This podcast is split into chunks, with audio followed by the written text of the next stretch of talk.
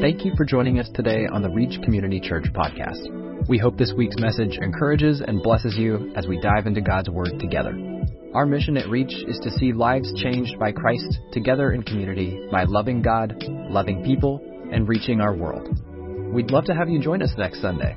You can learn more about our mission at reachcommunitychurch.com.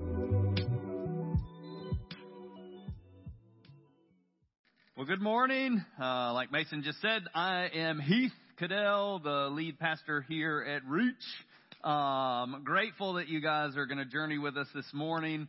Um, we're going to be in, actually, we're doing all of John 9 today. So if you'd like to have your Bibles in front of you, we're going to be there in just a minute.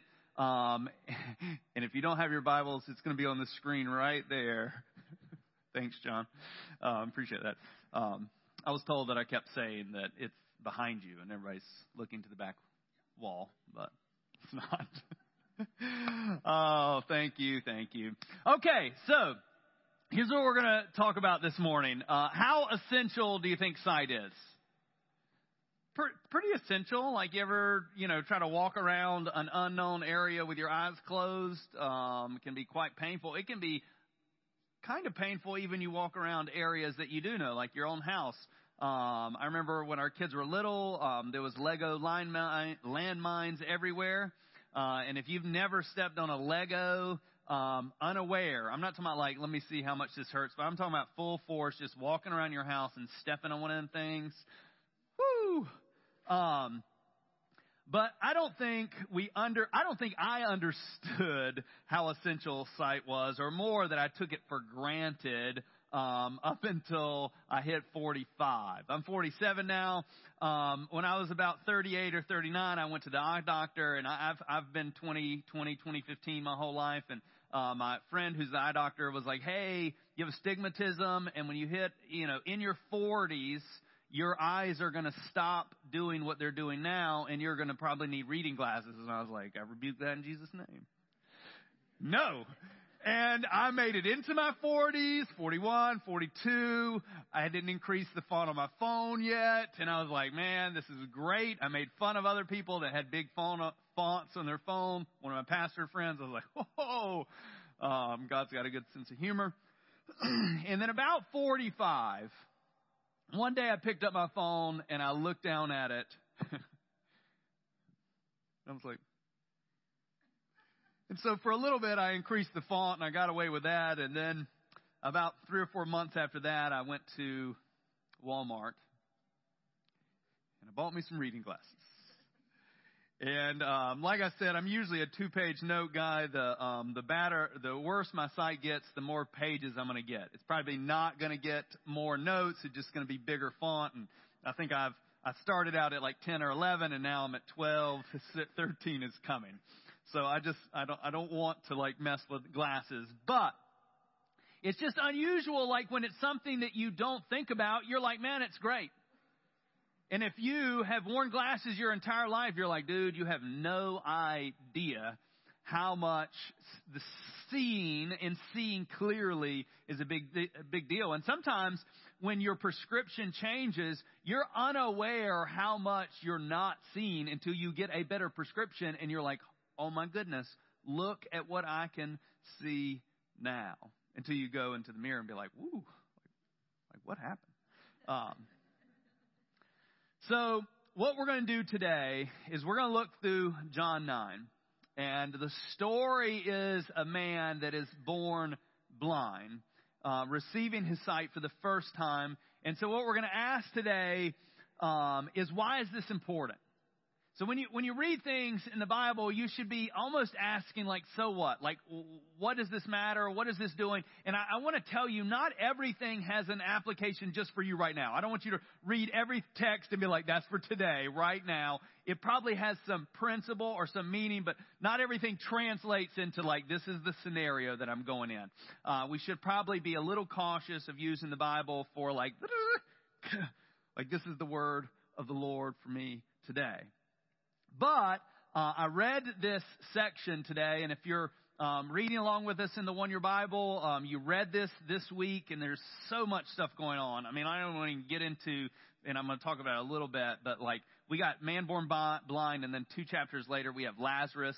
Um, Jesus is showing himself through John who he is. And if, if you read the chapters leading up to this, he is like beating it into the minds of the religious people of the day who he is. Because they didn't see him. They didn't see him at all. They didn't understand who he was. And so before we get into the word, I'm going to pray. Uh, so let's pray. Dear Heavenly Father, Lord, we thank you. Um, Lord, we thank you that you secured your word to us in the Bible. We thank you that we have um, uh, the divine um, presence of not only what you did, but what you want to tell us. And Lord, I pray that you would give us ears to hear and eyes to see this morning. And Lord, I just pray, I speak to the blindness that we're unaware of. I speak to that prescription change in the Holy Spirit in our lives that we could see clearly today the things that we haven't seen. Lord, we want to see clearly so that we could walk in the light, so that we could step over things, so we don't trip and fall. But Lord, we need your grace. And we acknowledge that there is no sight, there is no understanding without your involvement in our life. And so, Lord, we just ask for more. Lord, that we would never be satisfied with what we have of you, that we would always want more of you, and that we would always want to give you more of us. And so we pray these things in Jesus' name. Amen. So, one thing before we get into this, because um, I'm unaware if anyone's blind in the room. I don't know that. I haven't met you yet, so sorry. Um, but I'm assuming that all of us have some level of sight. And so, not that I want to talk about just the physical sight being restored, but I want to talk about this idea that not all blindness is physical. 2 Corinthians 4 4, it says, In their case, the God of this world has blinded the minds of unbelievers to keep them from seeing the light of the gospel of the glory of Christ, who is the image of God. I haven't been on my social media soap, soapbox for a little bit, but I just want to say that if you are still like perusing social media, um, you see how dark our world has become, how crazy our world has become, how far from God our world has become, and how blinded people are to it, even us. Even us. And part of that is because until Jesus opens our eyes, we cannot see the damage and the danger and the things that are going on around us. Jesus spoke in these things, and this isn't a parable, but Jesus spoke in parables, which is a story to communicate his point. And a lot of times, those around him didn't understand what was actually being taught. Even his disciples, I say this a lot, you know, his disciples were around him they're like, good word, Jesus, good word, Jesus, good word. And then they walk away from the crowd, and they're like, Jesus, what were you talking about? Like, I didn't get it either. And he was like, man, how long am I going to be with you? How clueless are you going to be? Uh, in Matthew 13, 14, he's talking about this because people are questioning, why don't you just speak plainly? Why don't you just tell us what you want to tell us? And if you're reading along in John, he does a lot of that. He just tells them over and over and over again. As far as telling um, the Pharisees, which are the religious leaders of the day, of the Jewish people, that they were sons of the devil. Like, you don't, not how to win friends and influence people by looking around the crowd to those that are in charge of going, hey, you know who your daddy is? The devil. Don't say that to your spouse or people that you love. Um, it never goes well.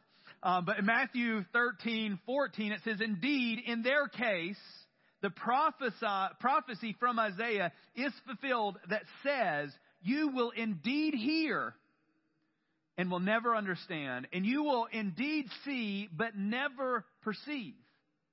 There were those, the religious people of the day, that were literally waiting. They knew more than any of the others exactly what needed to happen. They knew what the Messiah was going to do, where he was going to born. They knew the prophetic.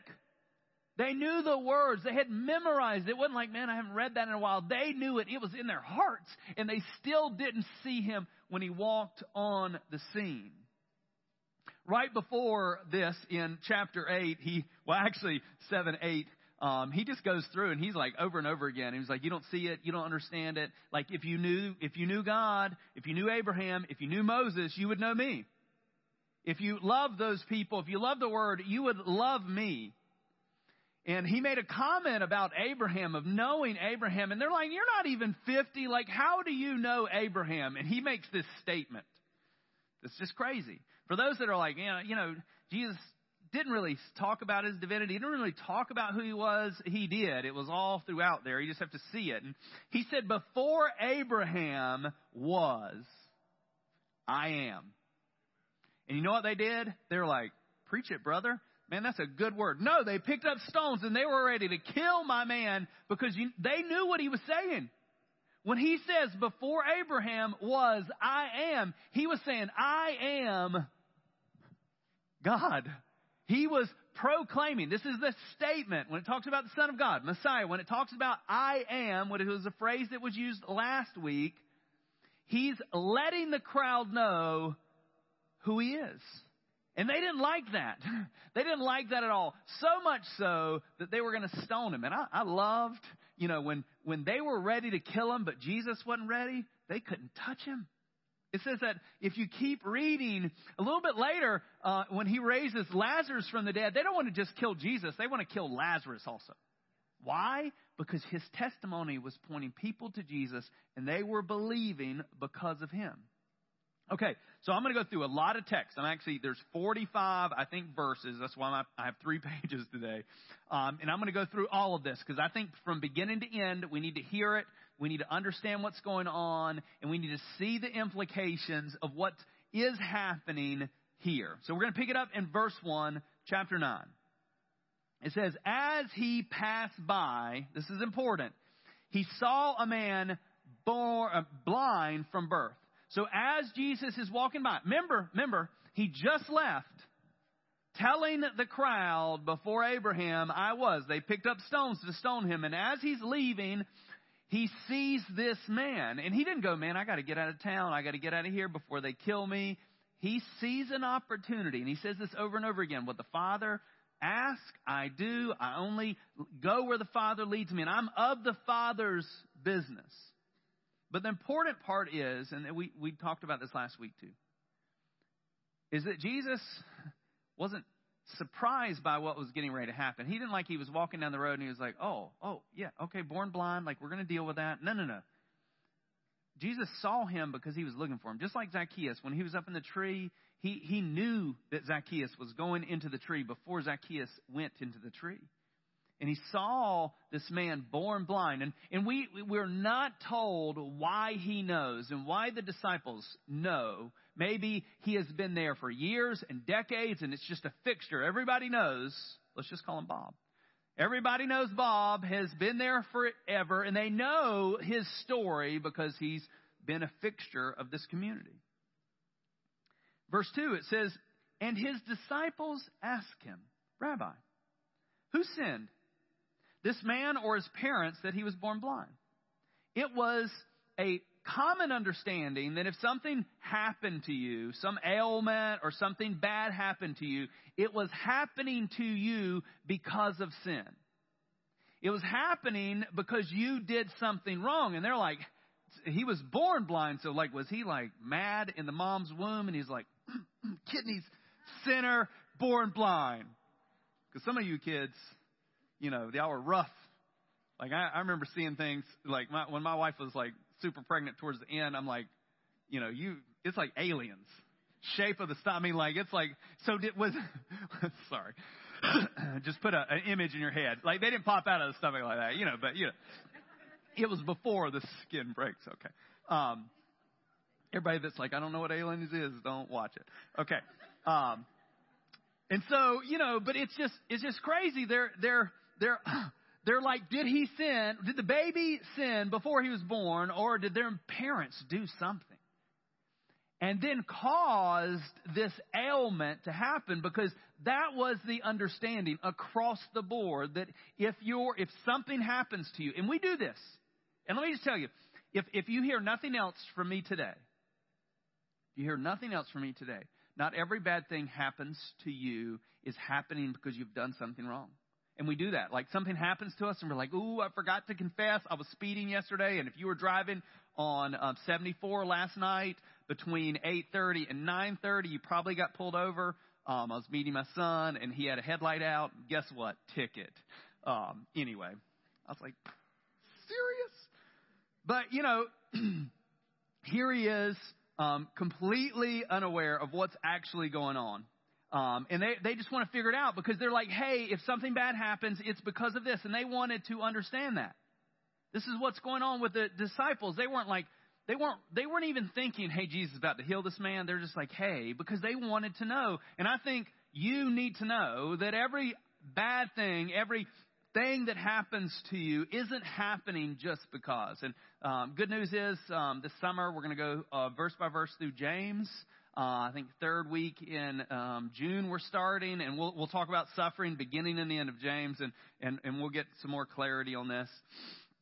But this this is this verse three is why I'm preaching this message today. And Jesus answered them, says, "It is not that this man sinned or his parents." But that the works of God might be displayed in him. And this is the thought that came into my head. And this, this is not a good thought necessarily because it includes suffering. What are you willing to endure so that the glory of God would may, be manifest in your life? This, this man spent who knows how many years. He is an adult. In this culture, adult is like over 13, but he could be 25, he could be 35. We don't know how old he is, but he is considered an adult. And for however long, he had been sitting on the side of the road blind. In their culture, they could not do anything else. There was no other work available for him. There were no government programs to make sure that he could have a job to get paid. The government program was you sit near the church and you beg, and hopefully by the generosity of strangers, you would have enough to live and exist and eat. But are you willing?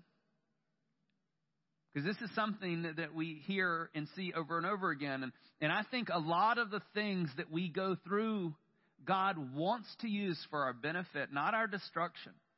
He wants to use to build his kingdom and build you. Verse 4, it says, We must work the works of him who sent me while it is day. Night is coming when no one can work. As long as I'm in the world, I am the light of the world. There will be a time when the work is finished. That time is not done. And I, I, think for believers, that time does not end until we cease to exist. Your work in the kingdom does not end when you hit retirement and start collecting money at the end of, you know, I don't know what year it is now, 66. It'll be like 80 before I retire.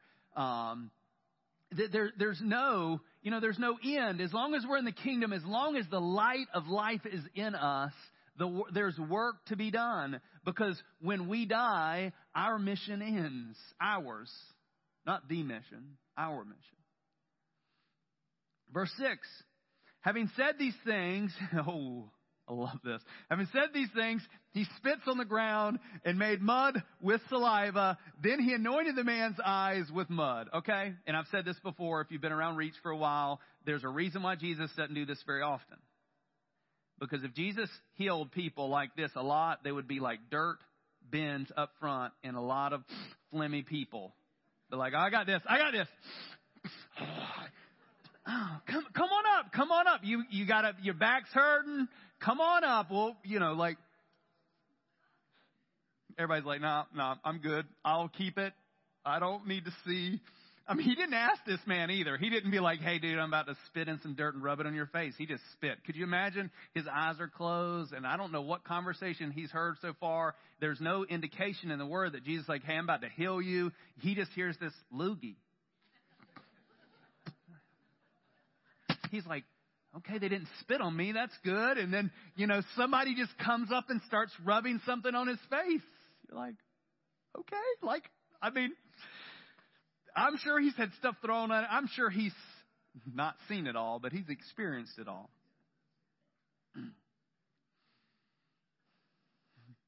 That's why Jesus heals never in the same way, I think, because we, we want a pattern, and Jesus doesn't want you to have a pattern. He wants you to have a person. And that person is Jesus. Verse 7 And he said to him, Go and wash in the pool of Siloam. That means sent. So he went and washed and came back seeing. See, the, the thing that's connected to this pool is this pool has history. This pool was connected to David. This pool was um, and is still the only source of fresh water within the walls of this ancient Jerusalem.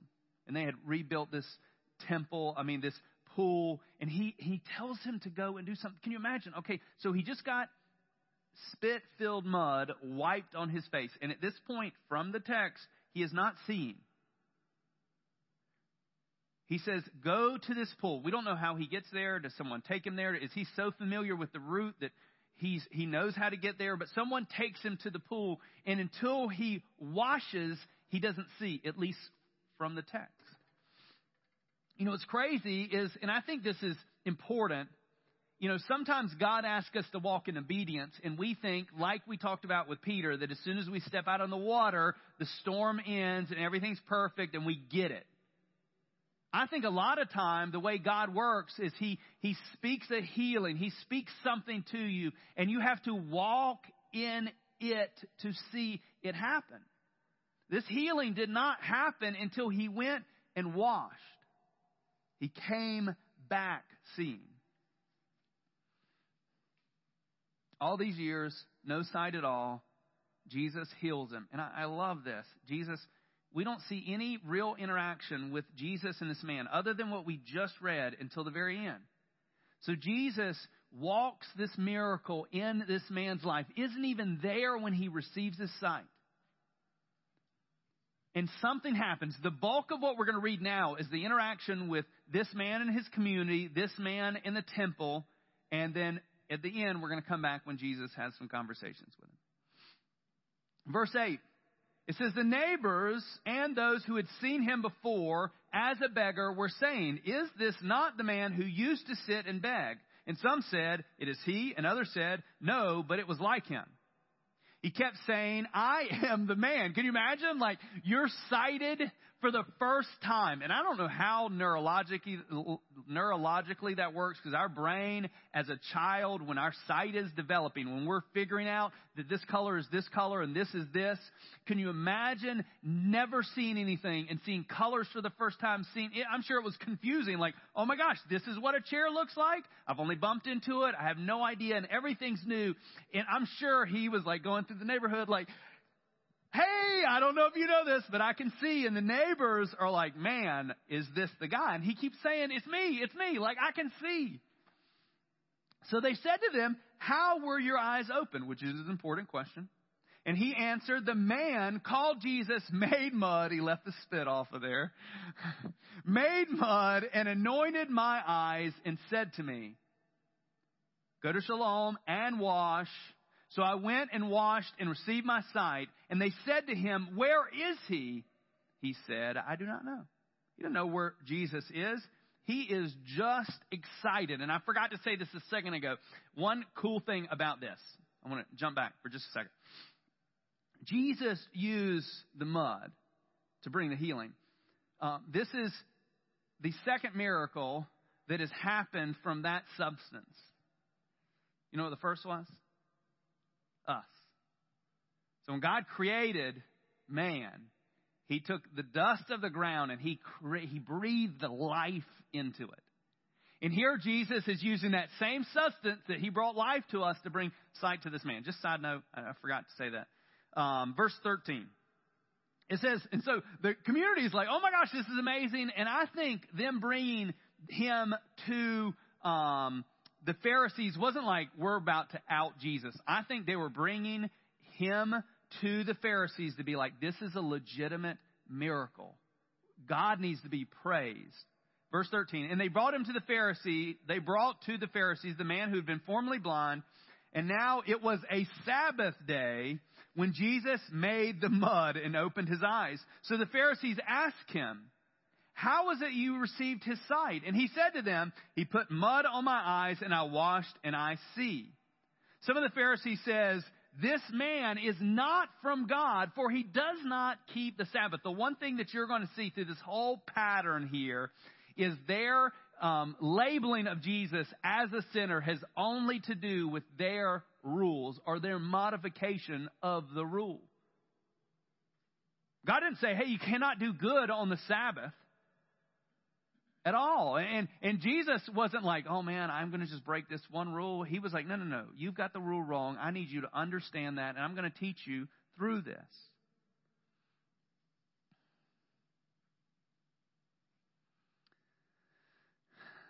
Um, and, but others said, how can um, he who is sinner do such signs. So, so there's a struggle even internally, uh, and we know this because we know there's at least Nicodemus and there's other Pharisees that are struggling with this reality. But he's sitting there going, hey, you know, we know he's not from God because he did this on the Sabbath. And then others say, how could he do the things that he did if he isn't from God? And so there was a division among them. So they said again to the blind man, how, uh, or what do you say about him since he has opened your eyes? And he said, He is a prophet. See, a prophet was inspired, sent by God to preach, work miracles, and deliver a message from God. Now, he had it partially true because this is the only experience that he knew of Jesus. He was like, Well, I know and have heard of prophets, and he seems very much like a prophet to me. Verse 18, it says, The Jews did not believe that he had been born blind and received his sight until they called in his parents of the man who had received his sight. And they asked him, Is this your son? This is a tricky scenario right here. Who uh, you say was born blind. uh, and then how does he see? So they want to know, Was this your son? Was he born blind? How can he now see? Um, 20, it says, And his parents ask, We know that this is our son and that he was born blind, but how he now sees we do not know, nor do we know who opened his eyes. Ask him. He is of age. He will speak for himself. Why are they saying that? Why aren't they concerned? Because they know from the testimony of their son who healed him. They know the miracle of God has been worked in their son because they had, I'm sure, prayed for the, from the moment his birth that he would receive his sight, that this wouldn't be his life. Verse 22, it explains why they're like, ask him, ask him. Uh, his parents said these things because they feared the Jews, for the Jews had already agreed. They had made an understanding amongst the people that if anyone should confess Jesus to be Christ, which means the Messiah, he was to be put out of the synagogue. Therefore, his parents said, He is of age, ask him. See, the parents were afraid to speak the truth that they had already heard because they didn't want to kick, be kicked out of their spiritual family. It was a big deal for them to be excommunicated, moved out of the family. That was almost like we're taking your salvation away because the salvation for the people of Israel was through the community not necessarily, but it was connected to that community, connected to the life and cycle of the temple and all these things. And to be removed from that, they were terrified of it. Verse 24. So for the second time, they called the man who had been born blind and said to him, Give glory to God, which he had been doing the entire time. We know that this man is a sinner. Only a sinner in their eyes because he disobeyed their law of the rule of the Sabbath. 25, it says, He answered, Whether this man is a sinner, I do not know. One thing I do know, that though I was blind, I now see. And they said to him, which he's already told them this, What did he do to you? How did he open your eyes? And he, and he answered him, I have told you already. And you would not listen. Why do you want to hear it again? And I love this. I love this hear this with a little sass, because there's sass in this. Do you want to become his disciple? Is that why you want to you want to validate that Jesus is who he is so that you can worship him and follow him? Ooh. this man was not going to be like his parents pushed off or afraid because something greater has come into his midst. He has now seen the the um, the people the, the synagogue, the Pharisees have never done what he is experiencing right now. Verse 28 And they reviled him, saying, You are his disciple. He doesn't even clearly know who he is yet. He's going to become in just a second. You are his disciple, but we are the disciple of Moses. We know that God has spoken to Moses. But as for this man, we do not know where he comes from. If you back up three chapters or four chapters in John to John um, chapter 5, verse 46 and 47, he's talking about Moses and he says, If you do not believe Moses, or if you um, if you believed Moses, you would believe me. For he wrote of me. But if you do not believe in his writing, how will you believe in my words? So they're saying, hey, no, no, no. We know Moses. We trust his word. And, and Jesus is like, hey, hey, if you trusted his word, you, you, you know about me. Verse 30. And the man answered, why? This is an amazing thing. He's like, you're idiots. you do not know where he comes from, and yet he opened my eyes. We know that God does not listen to sinners, but anyone who is a worshiper of God and does his will, God listens to him. And here's the key. He even knew this. Verse 32. Never since the world began has it been heard that anyone opened the eyes of a man born blind. If this man were not from God, he could do nothing. And they answered him, Uh, they're, they're tired of this ass. You were born in utter sin, and you would teach us. And they cast him out. Because they didn't like his words, because his words did the same thing that Jesus has been doing for the chapters leading up to this is, hey, the Bible, the Old Testament has been pointing to me from the beginning. I am. I'm the light of the world. Trust me. And then verse 35 says, Jesus heard that he'd been cast out. And having found him, he asked him this, he asked this question. It says, Do you believe in the Son of Man? Which is talking about the Messiah.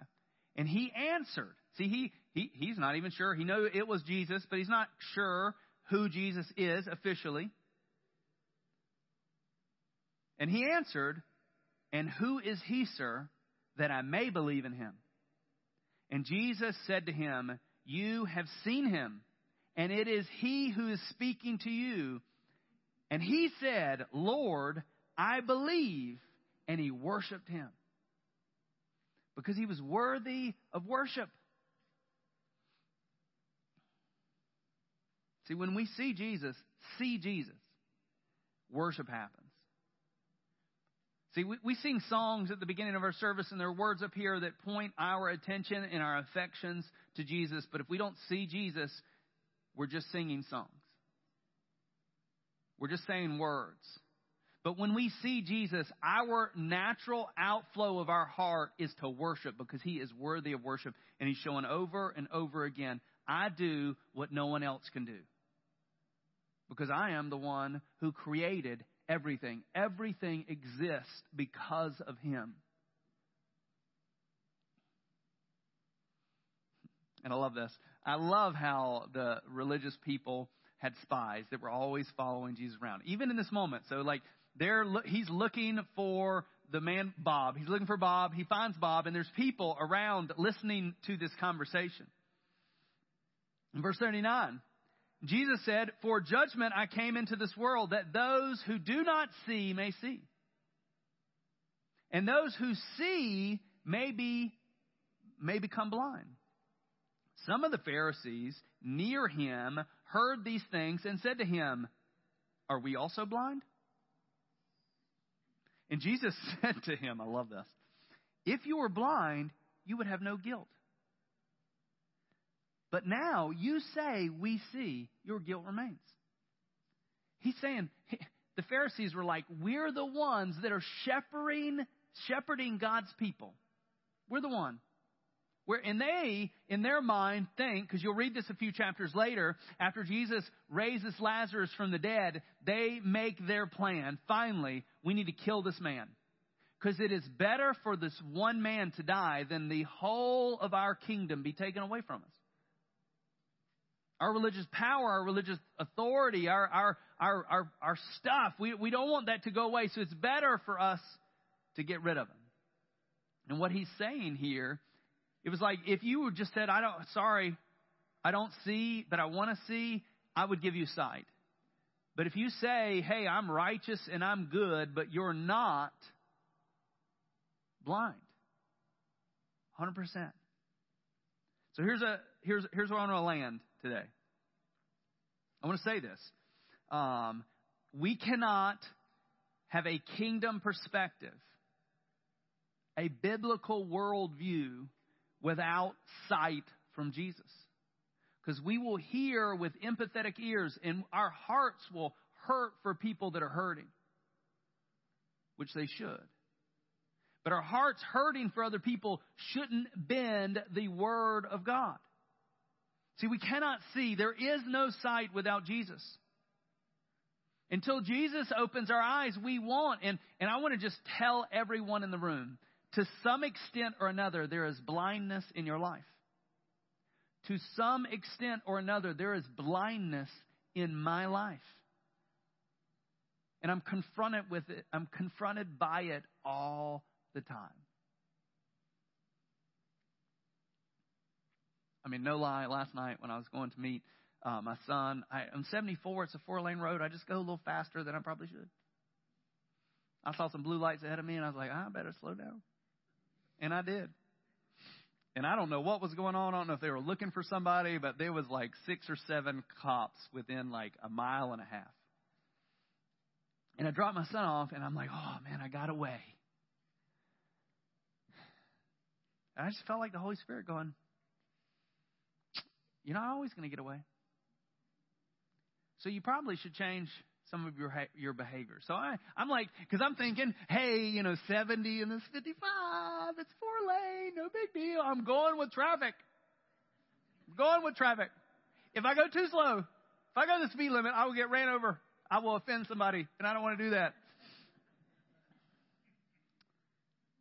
But the truth is, there's areas in our life that we're blind because we take the standard of how we should act and how we should live from the world.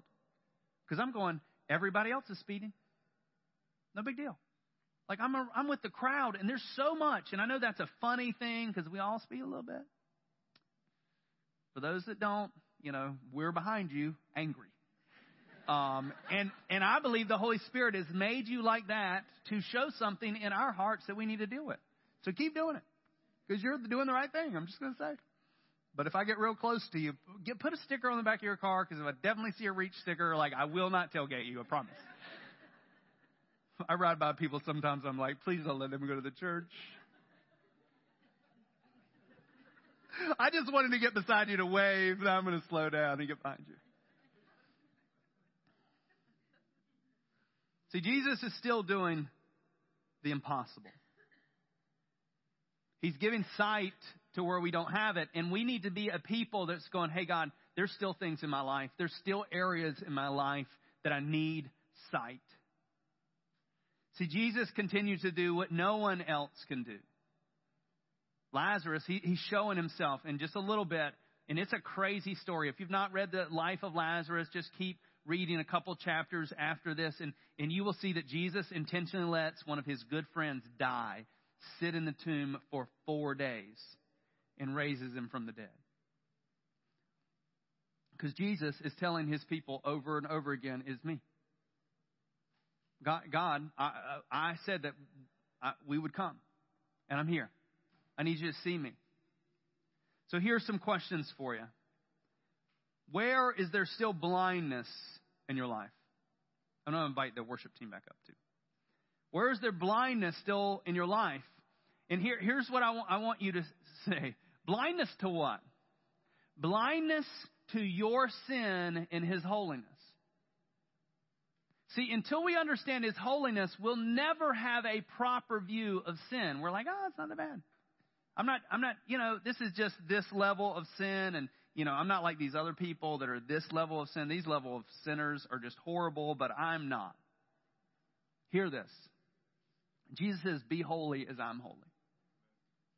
And until we're holy as his whole, as he is holy, there's an area in our life that we're not seeing or identifying it for what it is so that we can step out of it. So where is there still blindness? There. And with that, maybe, maybe, God's told you to go to the pool and wash.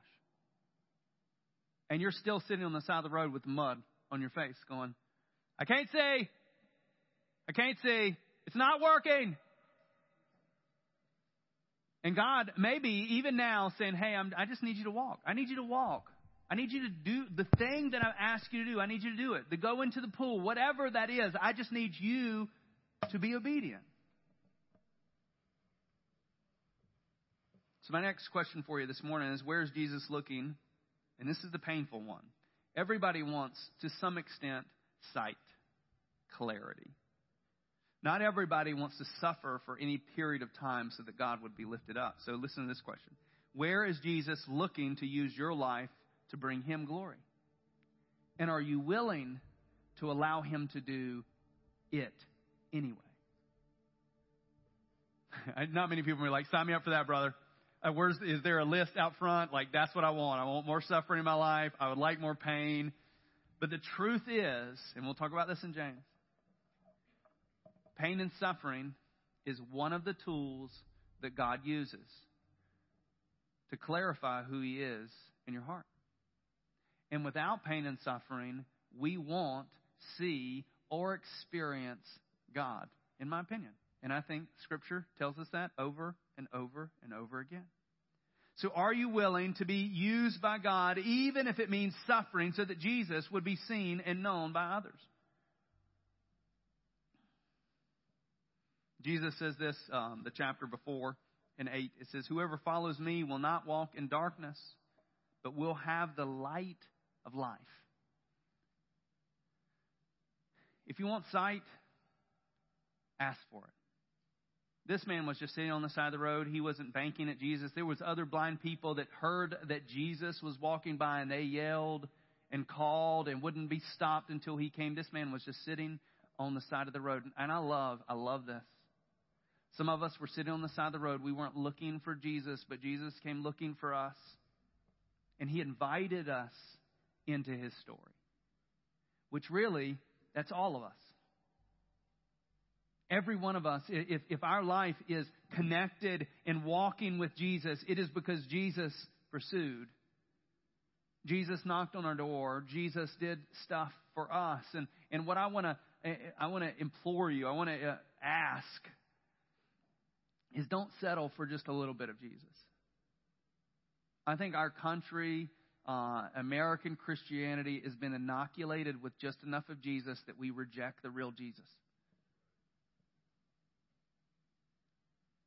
And Jesus doesn't want to give you a little bit of Him so that you experience Him for eternity. Jesus wants to invade your life.